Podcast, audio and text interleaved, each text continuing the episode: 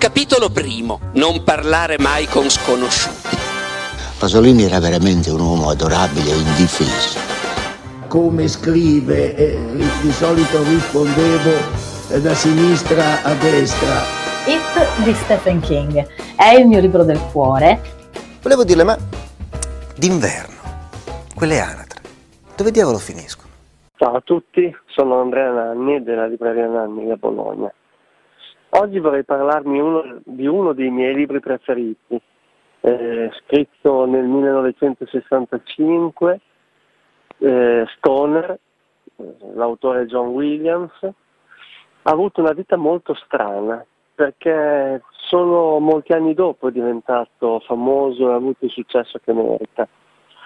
E dal 2003 in poi negli Stati Uniti e poi quando in Italia Fast ha deciso di pubblicarlo il successo non si è mai fermato.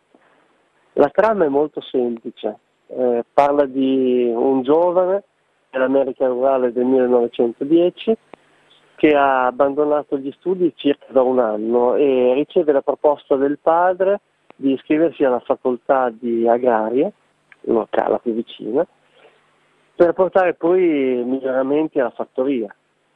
Lui accetta la proposta, si iscrive alla facoltà di agraria, solo che succede inaspettato. In una delle prime lezioni di letteratura viene folgorato da Shakespeare, da un suo sonetto.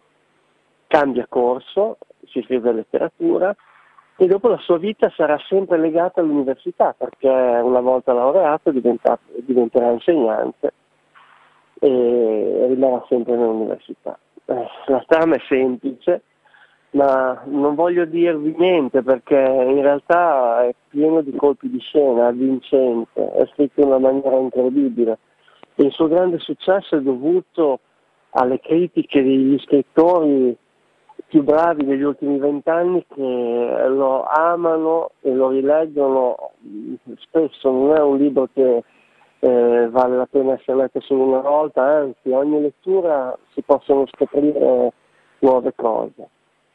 Lui in realtà è un perdente, ma anche un idealista e mm, davvero fa, suscita in noi un'empatia che poche volte ho riscontrato per un personaggio.